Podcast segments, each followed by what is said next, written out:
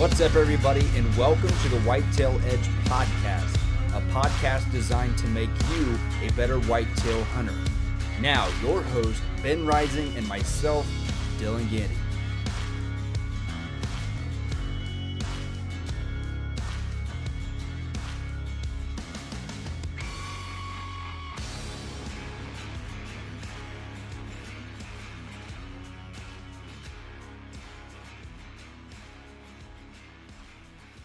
Right, guys, and so you uh, heard in the intro, this is the Whitetail Edge podcast. This is uh, the debut for this podcast. Uh, I'm here with uh, Ben Rising. My name is Dylan Gandee. Um, me and Ben are going to be kind of hosting this this podcast, this new adventure. I've been trying to get Ben to to do this for a long time, and he finally caved in. Yes, I did. and caved is the ultimate word because I caved. Yeah. But uh, I guess we'll just have to see how it goes. I guess podcasts are the way of the future, and this old man kind of has to uh, conform with that, I guess, to a degree. Well, I just like one of the main reasons like why I wanted Ben to do this, uh, you know, so bad was I think we're in like a, a time period where a lot of people l- like myself are like, you know, we're just trying to learn as much as we can, and uh, podcast is an easy way to do that. I think people get tired of listening to music at work. I think there's a lot of people that you know put headphones in and and listen all day, and I think you know just listening to podcasts, full information. Dude, you can never get tired of listening to Lynyrd Skynyrd. Free bird. Come on, man. Simple man. yeah. Five minutes in. Um, so yeah, just you know, trying to get uh, you know, I think the whole purpose, between, you know, behind Whitetail Edge was you wanted to share some of your knowledge. Yeah, well, basically, it, it started as well. I was, you know, doing outfitting. You know, I've been a timber guy my whole life. Anybody that's ever followed me or knows anything about me, um, I've been in the timber business, cutting timber since I was 17 years old. Um, that's what I do daily. I don't cut trees every day anymore like I used to, but just stopped that the last couple years. But um, still buy timber every day, work with my logging crews, you know, um, stuff like that, sawmill that we buy timber for. So I'm in the timber all the time, but I guess, you know, mainly I started it, you know, when the outfitting, I started outfitting and uh, didn't really like it that much. Did it for some time. It acquired a lot of leases, things like that, helped me learn a lot. But I really didn't enjoy that part of it. Um, a lot of people had too high of expectations.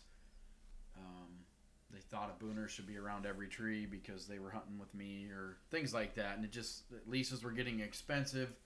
Just wasn't a lot of money in it. And there, there could be a lot of money if you were a guy that wanted to overhunt your properties.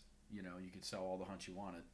Um, but I just wasn't that guy. I didn't. I, I cared more about my deer herd and the land than I did making the money. So I decided that it was time to time to shift, and I'd, you know, had filmed for Drury Outdoors for a long time. You know, from 2001 or two, I think, until 2013 was my last year with them. So in 15, I decided to shift gears a little bit, start Whitetail Edge, um, and here we are. I mean, almost this is what, almost eight years later now into it, and it's really grown. I mean, you know, we have a good reach. We're not the biggest show out there by any means, but I do believe that our following is a very loyal cult type following. The the Whitetail Edge fans, you know, they they come to us for I think they learned something from our show. We're not just that show that um, the screen comes on and you're sitting in a deer stand,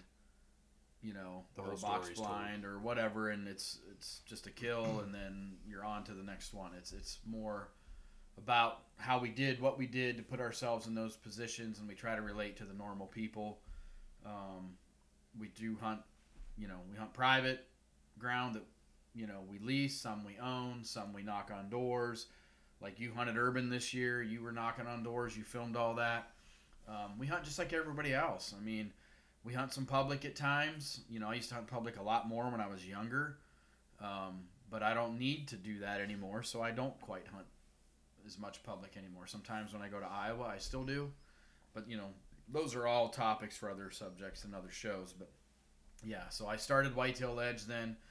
to kind of help. You know, I thought at the time I was like, well, if I could get a few sponsors, that'd be cool. You know, kind of help do some things. And I just been filming so long, I just didn't know how to almost hunt without filming. Yeah. So that's how it started, and it's done very well. You know, we have some great sponsors. Like some of them have been with us from the very beginning Mhm. like like Andy and Janice from Black Widow, Deer Lures. You know, a lot of people think I actually own that company. I think because you know we do so much with it, but it's such a good product. But um, you know, Jake from Cobra Archery's been with us a long time. HHA has been with us from the start. Uh, Redneck, Danny Little, and those guys, and Rusty Hawes, they've been with me from the beginning. Yep. And we don't hunt out of rednecks a lot, but I also don't press Danny for the kind of sponsorship that some people do get from them because I, you know, I'm aware of that. I don't kill every deer out of it. You know, we do a, one or two every year typically. Um, somebody does, but it's a great product too. I mean, I love the ghillie blinds. You know, Mhm. um, so yeah, I mean, I, and I'm, I'm Rogue's been with me from the beginning. Rogue Bowstrings, Yep. pretty much like two years in, I, they started with me. Mossy Oak has been with me s- since 18. Uh, Prime has been with me since 18. G5. Um, now we have new the new Osseo gear with Joe Miles and those guys. So Yeah. hoping that develops into a long term relationship. You know, it's a great product. You know, we blended that with the Mossy Oak Terra Gila pattern to help, you know, get the relationship started because Joe and them have their, you know, own pattern. So um, they weren't too excited to have a different camo pattern when they didn't really need one. So, but they did it anyway. So we just hope that it works out. And so if you are looking for some really good clothes, I would check out the Osseo gear. It's great stuff. Um, Use code uh, Whitetail Edge 10, kind of save you some money on the Yeah. discount. But it's just one of them things that uh, I don't know. Like you can't have these shows though without sponsors. Yeah. Some people like, man, you guys sound like a commercial sometimes, but man, what you got to understand, and if you want to see the other content for the shows that we put out later on, and learn from those things, we have to have these sponsors. yeah, and it's free content. So I mean, you're getting you're getting the content for free. You know. Yeah, and so yeah, you're not we're not making anybody pay, Yeah. and you're getting the knowledge for free. Right. We've had so many people comment on that this year. Did you notice that? What was it? How many people commented and said, "We love that you give up your secrets for free." Oh yeah. Yeah. And not knocking anybody that charges or does consultations because you know I've done a few and Mhm. been pounded, and been asked over and over to do more. And I mean, we may consider it. The hardest part for me is just being away from home, finding the time to to get away, and you know, still have a 14 year old son at home and a 16 year old daughter, and you know, my other kids are grown up, but it's just hard to. I like my wife too much. Mhm. You know, I do. I Yeah. love her to death. So it's like hard to be away from her and, you know, going and being on the road all the time. It's one thing when I'm hunting and doing stuff for the show because I have a job to do. And she gets it and she supports me. She's okay with it. She actually likes to see me go so she can get some things done at home. But And she has been. yeah, she's She's been, painted sen- the whole trailer. Yeah, sending The- pictures. We have an Airbnb modular home. We have two Airbnbs. One is an old farmhouse that she's done a great job with, and then we have this.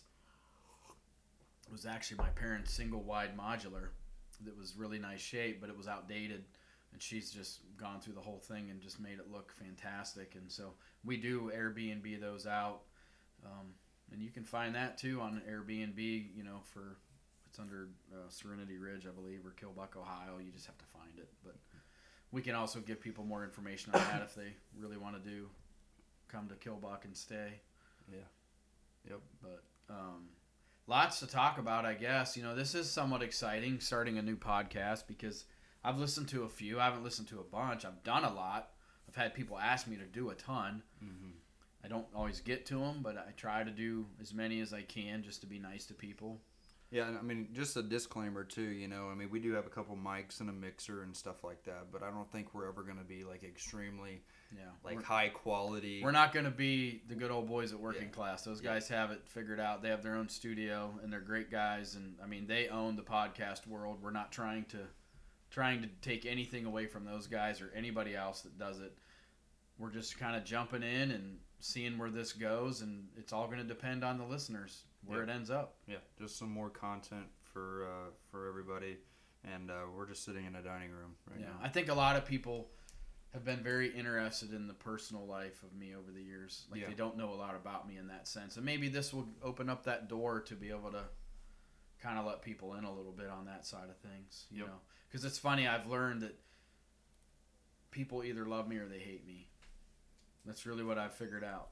Like with my fans, like they either really dig me and they like how I am on camera, or it's I can't stand that son of a gun. You know. I've honestly never heard that. I mean, Oh, I have. Oh yeah, I've seen them in the years past, but it's fine. I mean, you have that. yeah, You're not going to appeal to everybody. Yep. You know. Um, and I don't try to. I don't try to be anybody different. I'm just me every day. Yep. You know, and I've had some growing pains, and you know, the Lord's brought me along, and you know, I've made some big mistakes in my life, and you know, um, maybe some of those things will come out in the future. It all depends on where this goes, because you know, anybody that does know me knows me. I'm a man of faith, but I've, you know, I stumble too, and I have in the past, and made big mistakes, like I said. But you got to rebound. You look forward, and just know that that's why Christ died on the cross for us, so we have that opportunity that's right. to be forgiven and move forward. But um, so, anyways, Dylan, this is your idea. So, anybody that doesn't know Dylan, let's introduce Dylan just a little bit. Dylan is I've, I met Dylan in 2014, I think it was. Somewhere around there. Yep. Yeah, 13 or 14. He was kind of helping a little bit with the outfitting, doing some mowing yards and you know just stuff like that, helping with food plots. Um, did a church event with us with me and Wes Feldner back in the day, and then Dylan kind of got sick. He got bit by a tick and went under the weather for some time, and he couldn't do it anymore. So. But we've reconnected. We've always stayed connected, but then we reconnected on the filming side, and he's really got a talent for editing and this kind of stuff. He forgets his camera a lot, but I don't even know how. or his GoPro. yeah, I don't even. My GoPro was in the truck. I don't even know how that happened. But anyways, he's he's very refreshing. He's young, and so he's kind of like my I don't know what you'd call it, my student at this time. You know, so we'll see where it goes. But um, you're going to be seeing. if you could give me, if I'm your student, if you could give me a grade right now. a grade right now, Wait, do I want to know? I think you've done all right. Yeah, you've Dylan's tried. B. We- We're gonna write a book. He was picking on me earlier today. Dylan tried. on my headstone. Yeah, say he Dylan tried. tried, but because I'm hard to please, I- I'll admit it. I'm I'm just a different kind of guy. Work. I wake up running in the morning and I don't stop, and then and don't I? Then I just fall over. You're a monster. Yeah, I'm not that. don't even go there. I'm a monster. I don't know how anybody watches that.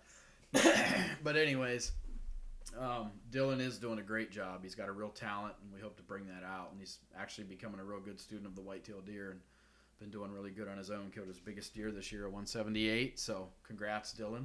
Thank you.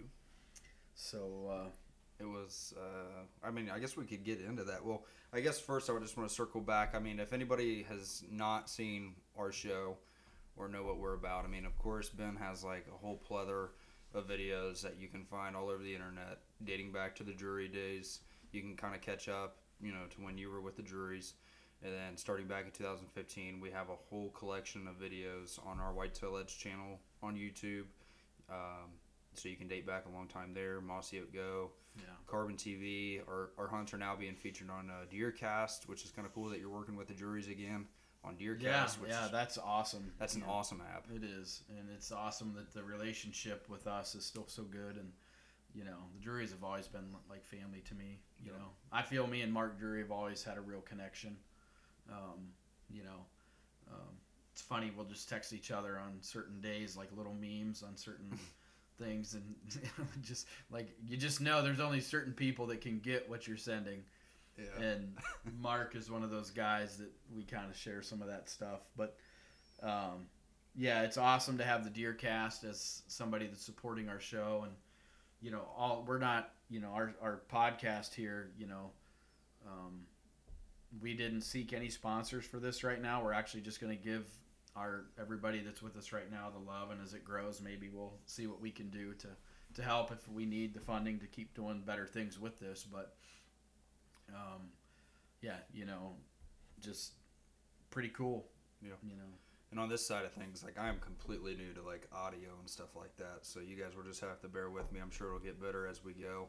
If uh, you know, obviously the results are good and it's something that worth keep doing. Um, And Dylan can buy other stuff with his own money. well, I don't know about that. but anyway, um, so we can kind of like brush up on what's already happened this year. Yeah. Um, Well, so like Osseo Gear was new this year. Novix is fairly new. You know, my uh, one of my best friends, he's like my brother, Mark Liebarger, owns Novix tree stands now. But I was with Novix before they um, made the made the switch with ending Lone Wolf 100% and going to Novix um, tree stands and that brand. So, um, so long story short, there, you know, it's still the same thing. It's changed a little bit. New owner, still made in the USA. There's going to be a lot of things changing up though, moving forward. It's still going to be. It's a great tree stand. Uh, the owner's very motivated. Mark, my buddy, by Leibarger. So. Um, he's been through it here lately with it, but he'll he'll pull through. He'll prevail, and you know, so well any That's- any struggle that like he faces. I mean, it's because he believes so much Yeah. in like keeping this product within that's right. the United USA, States, and that's right. He's big on that. that's We not are. easy. Yeah, we are. I mean, we have formed the company called American Pride Outdoors, and that's just what it's all going to be about. That as much as we can possibly, but you know, things to come in the future with that, and then. Like I said, Osseo gear. You know that's a new new thing for us. That's new this year. Um, so going into that, we've already killed three deer, three good bucks wearing that pattern, the Terra Gila pattern on the Osseo clothing. Um, all three deer shot within t- close range, you know, drawing your bow, quiet, uh, comfortable. You know, um, you, your deer was 178. Mike's was how big? Whoa, uh, Mid 60s? high sixties. I think. Yeah, Yeah, high 60s looked to a wa- it 70s. looked way bigger. I mean, Yeah, super massive, mass. massive deer. Your deer looked a lot smaller, but Gosh. I'm just kidding. but then I killed uh, uh, a dink. a scrub. real stud old deer. He wasn't a high scoring deer, but a real nice nine point. Um, I What call did it it? tall What did boy. it score? He scored 163, Mine was 178. nice. That's what you said. Yeah. Well, I haven't put the tape to it, but man, if I got the text wondering. Good guess. but no, it's been a great year. That stuff is really good camouflage. Um, you know, it's good clothing. so comfortable. Like it is. It is. I had uh, when I shot mine, I had the complete mid-season um, layers on, the mid-season uh, hoodie, and then the the jacket, which you know really, I mean, it's quite a bit of gear. You know, kind of. Mhm. You know, for a, a good hoodie underneath a jacket. But I felt like I was drawing my bow like in a t-shirt. Like I just felt like I could move completely. And I guess that's just where the the right stitching is in the right place and uh, and just dead quiet. Like you know, you get some gear sometimes that are like you got to draw and it's like yeah. Well, there's been some other big deer shot this year wearing Osseo gear. Like Joe just shot a giant yeah in Kansas. in Kansas. He's Um, got them stacked up like cordwood right now. uh, Donnie Monroe shot a 200 like Kansas state record, I believe, of some sort with a muzzle loader. I believe Uh, yeah. wearing Osseo gear. Yep. Um, now, like again, so Osseo has two patterns now. They have their own Raptor pattern, and then we can only wear the Mossy Oak because we're partnered with Mossy Oak. So they use the Terra Gila pattern at the moment. They may, if things sell well and they keep us on board, then they may develop more Mossy Oak patterns or use more like Bottomland or something else. Yeah. But for now, it's just the Terra Gila pattern, which we love because it works great in the tree. You know, it was designed more for spot and stock ground hunting, like in the mountains and rocky areas and stuff. But we have learned that it is awesome in a tree stand. Even as the seasons progress Yeah. too. I mean, and you see other camo brands wear, using that pattern that are known for tree stand hunting a lot. So um, it's a great pattern. We really like it. And it, I was just looking at some trail pictures today of where we hung that stand yesterday, and you can see me in the background in the tree. And it's actually, a, gr- I'm going to post that because it's really good because you can see me climbing the tree. Then when I get on the side of the tree, you can't see me. had You can see my pants, but you can't see because it breaks up. Excuse me, it breaks up, and it makes it look. It's just really cool. Yeah. Like I was like, wow. You had the midweight hoodie on. Yeah, Yeah. just the midweight hoodie, but it's that pattern, Right. You know, I mean, Joe Miles, you know, really brainstormed this gear up. I mean, well, he's a bow hunter. Joe's like a killer. yeah, I mean, he's Joe's killer. killed how many? Joe, Joe is having an epic year. He's killed, I think, four or five deer already. Yeah. So Um, but he is definitely he's been a long time diehard bow hunter, and there's been a lot of thought process go into this. so he's a very thorough guy. Mhm. I mean, you can just He's motivated. yeah, He's very a motivated. he is He is a monster. He is yeah, a monster. he gets up early and he's working out and he's yes he's one of those guys that Joe's going to get things done. So Yeah. really excited about that. Hopefully we can keep that relationship rolling and moving on. But Absolutely. um, So anyway, let's kind of circle back here and talk about uh, Tall Boy that you killed this year. Um, that's the first time you've killed a deer on that particular farm, right? Yeah, yeah, I've leased that farm for five years, and that's the first buck I've actually shot on it myself. Well, I mean, what took so long? I mean, you you weren't Well, what I it. was what I figured out with that farm was a lot of the deer would summer there then leave, so I had to make some adjustments. Plus, uh, the farmer was we put some soybeans in there this year that changed the game a lot. Um, but me passing all the deer over the years and not hunting it, I mean, we were taking does out. I was letting some uh, youngsters or some handicap people and that like shoot some bucks here and there. Um, did let a few people hunt bucks. You know, Dan hunted there some last year. He never connected on one, but um, just the result of us finally like taking that little bit of ground and leaving it alone and doing as much, doing the right things to it. Plus, there was some logging been done in it just recently, which the, over the last three years, it's been logged three times, different sections, but that's caused a lot of different regeneration in different spots. And I'm not talking hammered. They just went in and took a lot of the bigger oak and stuff when the prices were high on white oak and poplar and stuff there. Um, just like an average. yeah, to take an select cut, advantage. Right? Basically, like an 18 inch plus chest high cut. Oh, so really? Fairly heavy in spots, but some spots not so heavy. So Really, you can't even tell it. I mean, yeah, well you can if you get down in there. oh, okay. Well, Well, remember you, you we don't were let me- dragging that deer through there? Oh, dude. yeah, you don't remember that? Yeah. Well, we're gonna talk about Yeah, that. but anyway, so that's I think really helped a lot with the antler growth, um, too.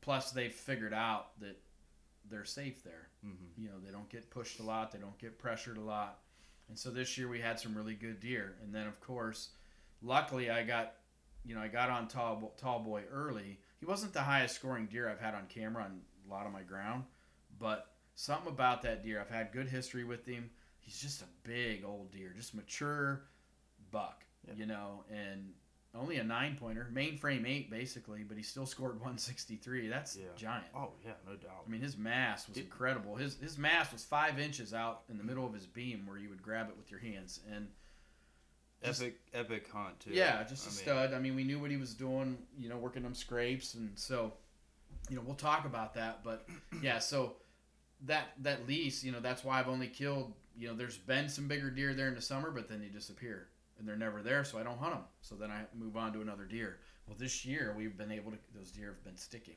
Yeah.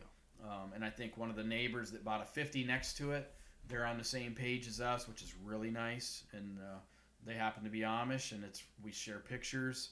You know, we talk about um, Excuse me. the younger deer, and, and that I think that's imperative.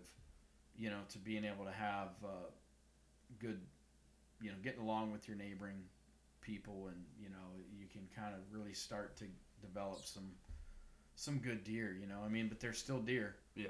They're not like unpressured deer. These deer get pressured. They know the game. Um, you know, you still have to be on your game with scent control. I mean, how many times, you know, that night that we killed Tallboy, we had does get way downwind of us. We had a certain tactic that we'll explain that we were trying to do, but when they would get too far out from us, they would start to pick us up and feel like something's just not right, and they would just kind of skirt off. They didn't like go crazy blowing, but they could tell, and they they moved on out. Um, Well, let's. I mean, what? So, I mean, we'll we'll talk about what happened the night before we killed him, but um, leading up to, I mean, I know you know you were sitting over a, a big time food plot. What, what what was planted in there? It was it's just clover. just clover. That's it. Um, and that was established this spring. Yeah, that was five years. It's an old plot going out. gotcha. Yeah. So it's been frost seeded a few times. Uh, it's been they've used it as a log landing a couple times. So it's just been abused.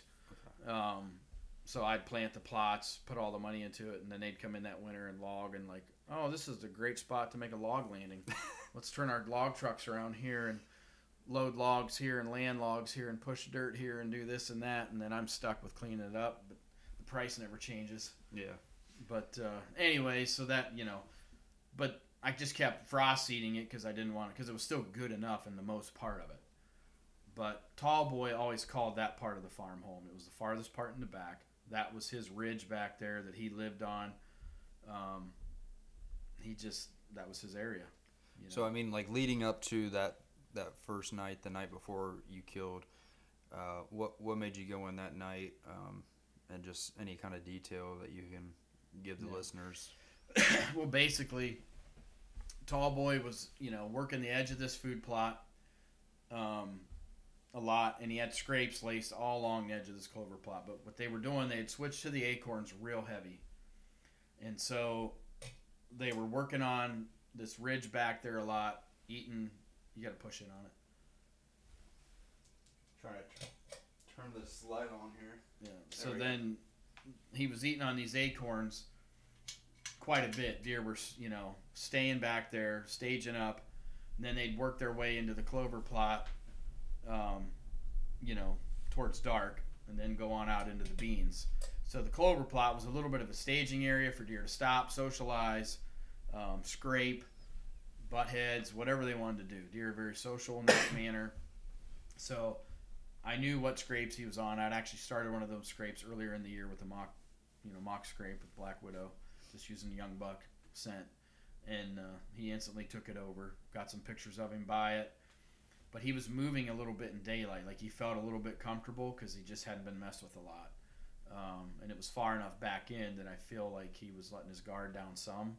So I wanted to take advantage of that, but I knew that he would only move onto that plot in the wind direction that when he could go into the plot that the wind direction was in his favor so we had to hunt tight on the edge like basically right over his scrape like literally had to wait for him to almost get there to it and then pound him you know so how we were gonna have to do it. And i went in the first time by myself. I didn't have dylan filming and he literally came out but he walked by so fast that i could not get him to stop and i didn't want him to booger. So i just let him move on and I had to watch that dude for like 10 minutes and I never could get a shot. He mm. was in the woods eating acorns and then he took off, headed on out to the beans. So then I got hold of Dylan. I was like, look, we got the same wind tomorrow. I think he's going to do the same thing again. I need you to come with me and film. So we did, and basically, same scenario. You know, we hunted tight, trying to blow our wind right over top of him, but we knew the wind was going to fall out into about the middle of the plot. We knew we were taking a little bit of chance. Uh, but with the phase system that we use, you know, the by illusion systems, pretty good scent control. You know, I use Black Widow once in a while as a cover scent, spray it in the air some. You just try to get away with anything you can, and um, I just don't think you can beat a deer's nose 100%. You know, I hear some people say that, I did. you know, wearing, you know, they're. I'm just saying like a Yeah. hundred, hundred percent. Like they didn't. Those they might let their guard down and still do what they're doing, but they're not going to be like. They didn't get any kind of whiff of you. Right. Somewhat, if the wind is hitting them directly in the face. I mean, I've gotten away with a lot. I'm just saying. I mean, them the does like nothing like blew out of there like No, uh-uh. crazy, uh-uh. but they knew something you know Yeah. was there, but it wasn't enough to like ruin our hunt. Yeah, but the tactic was imperative for the Bucks because the Bucks walked that line. Yeah, I mean any any other hunter like we had we had like kind of talked about this after the hunt was over, and I was like, dude, like Once I showed Dylan on the map what I was doing, I never Yeah. even really explained it when we went in. Right. Um, because I mean, I guess if you can picture this, you know, we're we're sitting on like this little bowl, and we're sitting. I mean, what's the best way to describe this? Because I would have hung on the other side of the bowl Yeah. just to be safe, Well, you'd have had and to- anybody else probably would have too. that way your wind would have blew over that ravine, which would have been the smart thing to do. But I knew by the but a 50, 60 yard shot. yeah, but I knew by the Spartan camera intel he was not over there. He was always on this edge working those scrapes. Yeah. So I mean, we were really just counting on him to stay stay tight to the edge, which he did the night before. You got pictures of him doing it, and uh, you know he kind of read the script there. I mean, he came in with a really the footage is awesome. Yeah. He came in, um, you know, right behind a big eight um, that that you know pretty well. Yeah, we call him Droop. Yeah, he's a big deer. He comes right in. I mean, right underneath us, and then tall boy working his way behind, and it, there for a second it kind of looked like he was going to cut Yeah, I thought he was going to go in the woods behind us. Yeah, I was oh, getting, man. I was freaking out. yeah, Then he come back out and went right beside us there, and we got him to stop. And Dylon almost didn't have it on film. I didn't. Well, your camera was raising a little bit. He was cutting his rack off pretty good. Well, I was just trying to zoom in, and, you know. know, get some good quality. Yeah. But anyway, so then, then we he- sailed one right through his fat lungs. And he died in, in hell. Yeah, he And the- died in the worst possible ravine on the whole farm. At the bottom, and it's steep and nasty, and like I said, they had just logged it. So a bunch of spice bush and rocky. It's Spring Mountain for a reason because it's uh, that, and that's where I killed it. So everybody wants to know, Spring Mountain because everybody's been talking about it. But Go uh, chase the dead yeah, deer. in fact, today we got a call that people are trying to steal my lease from me. The landowner called me this morning, upping the price again because now other people are trying to take the lease. Unreal. Psh, Unreal. But so anyway, like I, I do want to talk, not to like plug product here, but that G5 broadhead tore him up, dude. No, This deer lodged himself under this log. I mean, he was dead running. uh, yeah. And the arrow stuck in the ground. I mean, it was a complete pass through. Oh, dude. So for all those people that were griping at me on all our reels this year, where I was shooting deer in the past with lower poundage and I wasn't getting pass throughs, this one you'll be happy with because it completely passed through. Even though all those uh, Deer comments, died within yeah, 50 They're yards. all on your wall. Yeah, I know. but everybody's so crazy about got to have a pass through. no, you have to. I'm I'm so Don't you know anything, Ben? Yeah, I know. That's what I told the one guy. I was like, maybe I should come learn from you, Yeah. because I don't have enough big My- deer on my wall. My favorite one, my, my, one of my favorite comments, it's on TikTok where it the absolute worst talkers. TikTok is the worst. Um, but anyway, it was that just that Spartan video when you hung it up, you wiped it down with Ah, some with foliage, cedar, yeah. and you so Ben wipes his camera down with foliage. He goes, it may may not do a lot, you know, but it, it might help where the camera's been kind of marinating in the truck or a, a pack or whatever. You know, he literally says it might not do a lot. Well, I mean, dude, people tore into us Oh, on, yeah. on that reel. We got more negative comments on that. Like, well, they didn't smell where you broke the branch. You threw the branch on the ground. Blah blah blah. It It was, was a cedar tree. It was a cedar branch. Like it stinks. Like cedar has a smell. So anyway, this guy says, "Well, uh, my he's, well, my granddad smoked cigarettes and, and shot a giant." And then this other guy says, "I dropped a big steamer out of the tree stand and shot a giant." Yeah. But I mean, really, it's like, okay, well, are you doing it every year? Is your grandpa killing a giant every year, or do you just do it one time? you got dropping a deuce every time you go hunting and killing a big deer Probably out not. of the stand. Which whatever. I feel like just like pee. I pee out of the tree stand. Yeah, I mean, but you're not. I'm not. If I'm going to hunt that stand a lot through the week, I'm not going to pee out of it multiple, multiple, multiple times. But I will pee out of that tree stand. Are you gonna drop a log though? No, I'll get down. you can. But uh, you know, it's one of those deals where it's like it passes through your body. It's urine. Yeah. I mean, unless you've been drinking nasty, stinky stuff, like I drink nasty black coffee, you call it. But you know that can have a different kind of smell in your urine, or. But anyways, we killed that deer. He died in the worst possible spot. The Took us a G5. while I mean, literally, he didn't. But the sad part was he was dead on his feet. Like he was dead the second he hit the woods. Oh yeah. But he just had so much momentum going that he just went to the bottom. I can't believe, honestly, like with how hard that deer was running, I can't believe he almost didn't break his rack. I know. Especially I getting actually worried about. it. lodged up under that log like he did. Yeah. I mean, I I got was actually worried about. I got it on video, and you're like, you're like trying to pull him out, and you're like, what in the world? Yeah, couldn't get him out. he was lodged like you never Yeah, seen. Needed a log skidder. Yeah, I mean, if that deer was alive and did that under that log, he probably broke his neck Yeah. or his back. hmm But uh, so that was pretty exciting, and then um, That tactic worked though. Yeah. Throwing it over there, just right over top of him.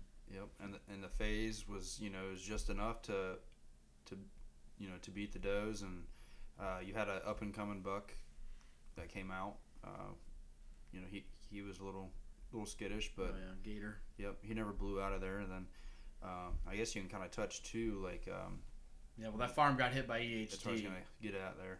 so I almost let it go this morning when the guy called me and pumping me for the price. I felt like saying, "Yeah, go ahead, Yeah, let him, a, let him pay it you had a giant out because they're they're all dead and we'll kill the rest of them now." Yeah, you had a great great deer out I there. had a deer called Magnum, double drop on one side, super stud, four and a half year old. Um, he was going to be an awesome deer next year. Bless his heart. Yeah. We'd have made him a movie star. Yeah, But oh, uh, was awesome. him and another deer and a couple other smaller deer. So it is what it is. It's just part of what you deal with sometimes. But that was really my first experience with the HD, and so I've been kind of trying to learn a little bit more about it. Learning, you know, It's hard to put your finger on EHD and you know just how it works. yeah. There's a whole. I think the most educated man on it, as far as the hunter goes, is Mark. Oh, I for mean, sure. Mark is very. He's dealt with it since '98. Mhm. you know, and he actually texted me after he saw my post because he knew how bad I felt. And he's like, "Look, man, like you know," and he just tried to encourage me, and he's like, you know, which was great. I was very, I thought it was awesome that he reached out, and because I was pretty bummed, you know, it was one of the best deer I'd lost in a long time to something like that, you know, other than a hunter. Um, so it was just heartbreaking. But you put so much effort and time into that's what I think a lot of people don't understand that that are just hunt just 100% public land hunters and and that's fine. I mean, you, you know, if that's the only place you can hunt or that's what you truly enjoy, good for you. Yeah. But It's two know, totally different games. it is. I mean, I don't think they're always totally different deer, no, but I do believe that yes, deer on private land that are that's managed a little bit like some of our stuff, but our stuff isn't big enough to be like pet deer. Right. You know, we're I don't talking think anybody's is honestly. yeah, I don't mean, think so. Yeah, I agree. real. I don't think anybody's Yeah. is because there's still white-tailed deer. But you know, if they don't get messed with all the time, they can tend to walk in daylight more, without Mm-hmm. a doubt. But the one thing I've always tried to stress to people is like, look, you know, when you own your own dirt, though, it's special because you're like giving back. Mhm. Like you're really putting back into the land. You're investing into it. Not only spending your paycheck on dirt to maybe leave for your family or as an investment or whatever, but you're giving back to the wildlife. You're watching those deer grow, and you build a relationship with them from the does to the bucks. It doesn't matter. Yeah. Like there's just nothing more awesome than sitting on a farm that you've worked hard to have some dirt and watch those animals and know that what you're doing is helping them. Yeah, you're going to kill a few of them, um, but overall, it's just the experience from the turkeys to the squirrels to the coon, you know everything Yeah. that, that lives there. Um, Or it's just having neat certain experience. history with an animal Yeah, too is just and like it's just it's just neat. Yeah. You know, and I never was really able to get into buying dirt till just, you know, a couple years ago. So I'm 48 now, so I'm enjoying the heck out of it. Yeah. You know, as you should. but uh, you know, one thing I will say, like you know, we're doing this podcast. I, I understand how some podcasts get so long, but that's one thing I don't want to do with ours. I don't want to make it to the point where people are driving in their truck falling asleep as they're Mhm. listening to it. You know, Yeah. so I'm not going to say let's cut it off, but I'm just going to say like we want to keep people coming back, and there's so many subjects you can drift into and start talking about that. You know, buying dirt could be one down the road, or and I know other people do things on it, but we could give my own experience or journey on it. Well, this is my podcast, ben Yeah, okay. Okay. Yeah, that's right. Forgot you were the one that made me do it. But uh, yeah, no, I mean, so I guess you know anybody that has ideas or certain things they want to hear, just reach out to us. or even questions. I mean, I guess we could answer some questions. Um, you know, if you guys have questions, we could cover those on the on the Yeah, show. That email might is be- ben at whitetailedge.com or dylon at whitetailedge.com. I prefer you email dylon Yeah. at white D Y L O N, not Yep. A N. My parents D-Y-L-O. were creative. Yeah, D Y L O N. So okay, then um, so the day after you kill, I go after the urban buck, Yep. Oh, podcast is over. No, Yeah. I'm just kidding. and that's it. and uh, so we'll just go ahead and cover that, you know, real quick here and kind of keep it brief. Obviously, you know, it's all recorded and it's gonna be a part of the show. But um, yeah, so the urban the urban deal was uh, you know, a first experience this year. I, I learned a I learned a ton. I did knock on a lot of doors. It was just uh, I was glassing a lot this summer, trying to find something worth killing. Um, found a couple good bucks, you know, just just glassing around, and uh, didn't have a whole lot of whole lot of luck on the permission, and been wanting to try the urban deal for for quite some time, and um, ended up getting some permission pieces. Found a really good deer, um, and uh, so you know the night after we kill Tall Boy, I go in, make my move, good cold front. I actually had to, you know, the way this property is, I had to give this deer the wind. Uh, he would only daylight on a north wind, and that's it. Um, not a whole lot of movement because it was such a small parcel. Uh, so I had to give this deer the win. I gave him the win the first night. He comes in.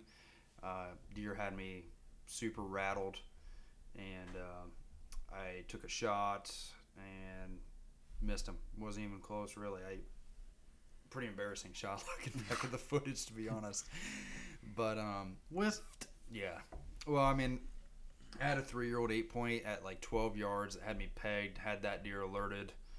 Um, and you know, ideally, I, I, I went into panic mode, but ideally, I should have just never drawn. Should have just let him do his thing. If he was gonna leave, I should have just let him left. But you know, I think you learn more from from failures than anything. supposed to. Yeah. Um, but you know, biggest year of your life comes in. It's sometimes it is Can be nerve wracking, yes. hard to keep your composure. But so anyway, I uh, I called you after I missed, and uh, I was like, man, I don't know what I should do. You know, he ran off to a pretty safe distance. I knew where he went. Um, I think we both kind of agreed that maybe I just get out of there while I can. There was probably an hour left of light, so I got out of there. Had about an hour drive home. I drive home and um, I got a picture of him that evening about last light, and uh, decided you know I had a north wind the next day. It was gonna switch the following day. Uh, another north wind, and um, really took the scent control to a, a whole other level uh, with the phase and everything. Had to give him the wind again. I rewashed all my stuff again that night, uh, knowing that this deer was, you know, probably a little more alerted than he was the night before. And uh, saw him from about 40 yards. Took him forever to work his way in, and um, he ended up giving me giving me ano- one more shot and was able to punch my tag. So pretty pumped about it. He's a cool deer, tons of character. Um, older deer. I don't know how old he was. I wanted to get him aged, but Why didn't you? I don't know. I just didn't.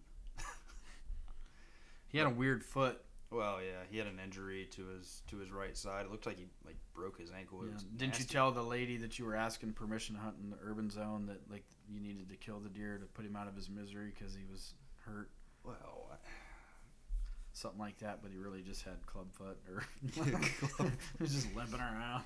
He was fine. well, I don't know if he was fine. I mean, Yeah, I'm just kidding. Dylon's tactics. yeah, don't be giving away my secrets now. But we have to um, put him down, ma'am. yeah that. Oh yes, you can hunt. that deer did have some age to him for sure. It is by far the oldest deer you've ever killed. Yeah, no doubt. Old older deer. His leg did look pretty nasty, but um, Did you eat it? yeah, I That leg? I ate his heart. I know you did. You sent me pictures. I was puking. I'm not a meat. I'm not the meat eater like Steve Rinella. I am not that. Yeah. Like I like deer meat, but I do not love it. Like Oh, I. Uh, Dylon eats just- everything. Dylon eats scrapple off hogs. what is I, that? Uh, you don't even know. I figured you would. I Scrapple? got some for you though, because the fair pig we bought, we had some made, so you can have some. It's know. basically the leftovers, all boiled down and then fried up, and then whatever. Not Wait. fry. You fry it up. If you stop at McDonald's, you're probably eating worse than that. So. Probably. but uh, yeah, so I ate the heart next Yeah, you night. did. Um, I, I do like deer, but I don't like it as much as you do. I mean, my I- wife wouldn't. My wife wouldn't eat it because she watched the uh, Jeffrey Dahmer deal on Oh. Netflix, Really? so she was all grossed out. But I'm Anyway. not touching that. yeah, so we'll move on. Um, but about the time this podcast drops, it's probably gonna be next week. Today's the 18th, and uh, it's creeping up on one of your favorite days of all time, October 23rd. Yeah. Um, it'll probably be a little bit after that by the time this drops. Um, but can you give us some tactics for this time of year? We're coming in. It's late October. We're coming into early November. Um, what are some of the things you're keying in on this time of year What are you looking for? Yeah, my, so my cameras are all shifting to a lot of scrapes, um, travel routes where bucks are going to be moving a little bit more, um, cruising their territory. You're going to find a lot of bucks starting to hit scrapes in daylight now, or right at daylight, or right at dark. You know, some before dark. Um, it's a good time to start getting on a good deer. So if you've not used mock scrapes or you find some scrapes, it's a good time to try them. And you don't just throw mock scrapes just anywhere. Um, but you know, you try to be in the kind of the general vicinity where these deer are going to be, where you already know they're traveling. That helps a lot. But the best this time of year is to find an actual active scrape. You know, big active mock or big active scrape on the community scrape on the edge of a field or uh, food plot corner or in the on a timbered ridge that's full of acorns where they're eating. You put a camera on that, you're going to see what's living there, and it's going to tell you kind of when they're moving and give you a little inventory, and you know maybe uh, might develop a pattern that you could use to get on a deer. But deer are really active right now, especially with this cold. Front. We've had the most epic cold front this year and Yeah. early season than I can ever remember. More big deer have died in the last four weeks than I can ever remember in any state. You know, that this cold front has hit this early in the season, so it's been really great for that. Um, you know, so then shifting from that, you know, you're you're gonna start to see that seeking phase start coming into play here soon. So, you know, you're gonna be needing to be in some funnel areas or in between doe bedding areas, things like that. Um, good places to start. You know, if you've got good food sources, they're still going to those food sources right now. They're going out there looking at the does. They're bumping heads with the other bucks, still kind of getting their dominance shown, especially the big ones. You know, that's what a good tactic for me has been on the edge of a good green food source close to grain or something like that, or still fresh cut corn or something, you know, where bucks are going out there a little bit early on those high pressure days, checking things out, moving good. Um, you know, follow the DeerCast app. It's really informative as far as telling you about high pressure, um, you know, good days, great days. You can type in your location, um, things like that. And, you know, I'm still big about the moon. So, you know, I follow that a lot. Um, you know, I, I do believe that the moon has an effect. I know some people believe not, but the ocean is affected by the moon, the tide. How can it not? The gravitational forces affect animals. I mean, I know I sleep horrible during full moon periods. I, always I, I don't sleep. I always you, sleep sleep, you could sleep through a train wreck. The moon could follow the sky. Yeah, it could. a train could run through this house tomorrow morning and you'd never wake up.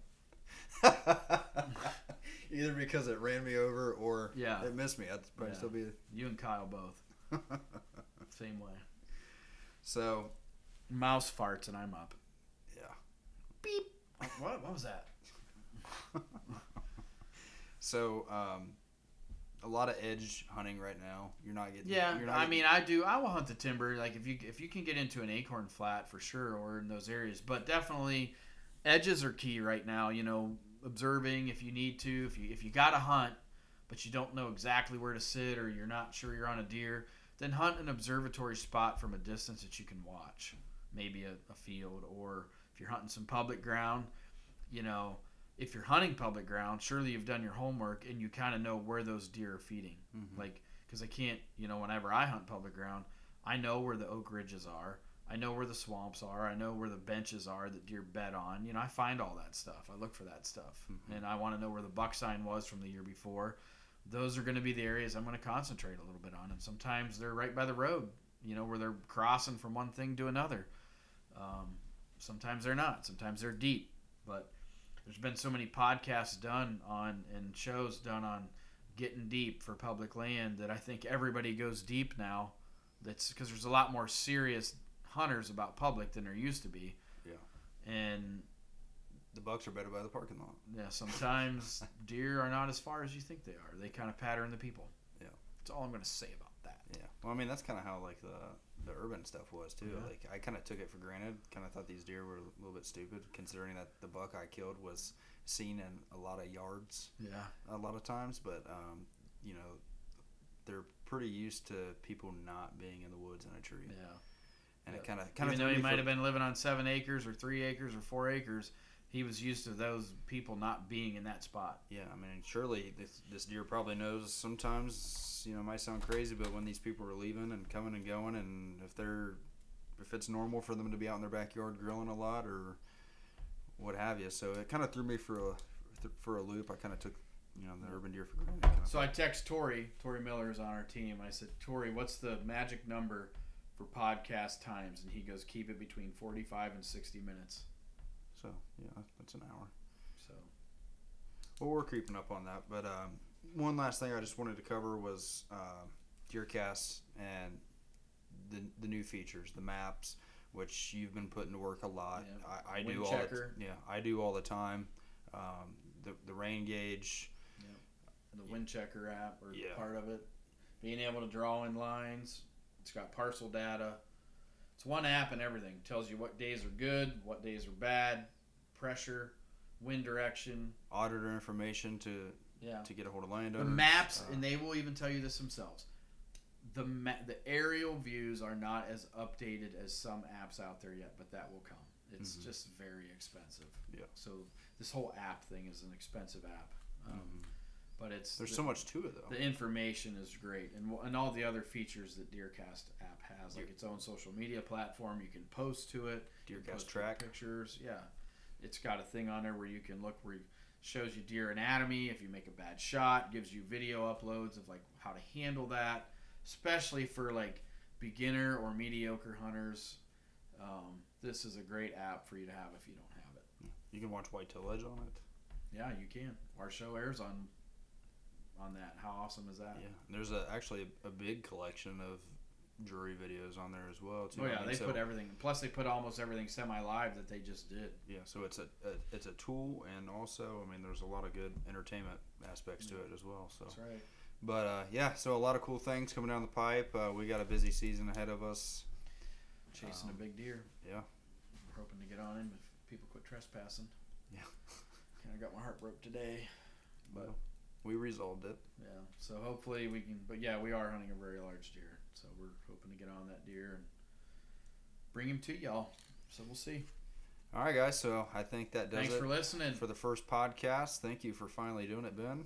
You're welcome, I- Dylon with an O. I had to I had to pause for a little bit and ask Ben to keep going. Yeah. he was like, I I'm was losing getting interest. Like 45 minutes in, I'm like, all right, I'm done. My whole deer story. You're over there looking at your Spartan app. I'm like, oh, this is great. Well, I gotta check my camera pictures. Yeah, well, it was it was like a flashback of the Deer Society um, cut-ins or the you know the interviews for Mhm. the hunt breakdowns. Gotcha. I sit through three of yours, full attention. I get up to do mine, and we literally had to stop the interview because Ben's laying on the ground behind me snoring. uh, I was tired, man. Drove a long way. All right, guys. Minnesota. Appreciate you guys listening. Um, let us know what you think. You can catch us on Instagram, Facebook, YouTube, Mossy Oak Go. WhitetailEdge.com, Whitetail Edge TV on YouTube. Yeah, we got an awesome store, plenty of apparel and different items, Black Widow, deer lures, all on our website for purchase. Um, and we have a promo page code or a page on our website with promo codes for some of our sponsors that you can use. Yep. Public codes that can help save you money. Um, and it has a list of all our sponsors all on there, and we appreciate every one of you sponsors that may have heard this. Yep. So, all right, guys. Again, thank you for listening to the Whitetail Edge podcast. God bless.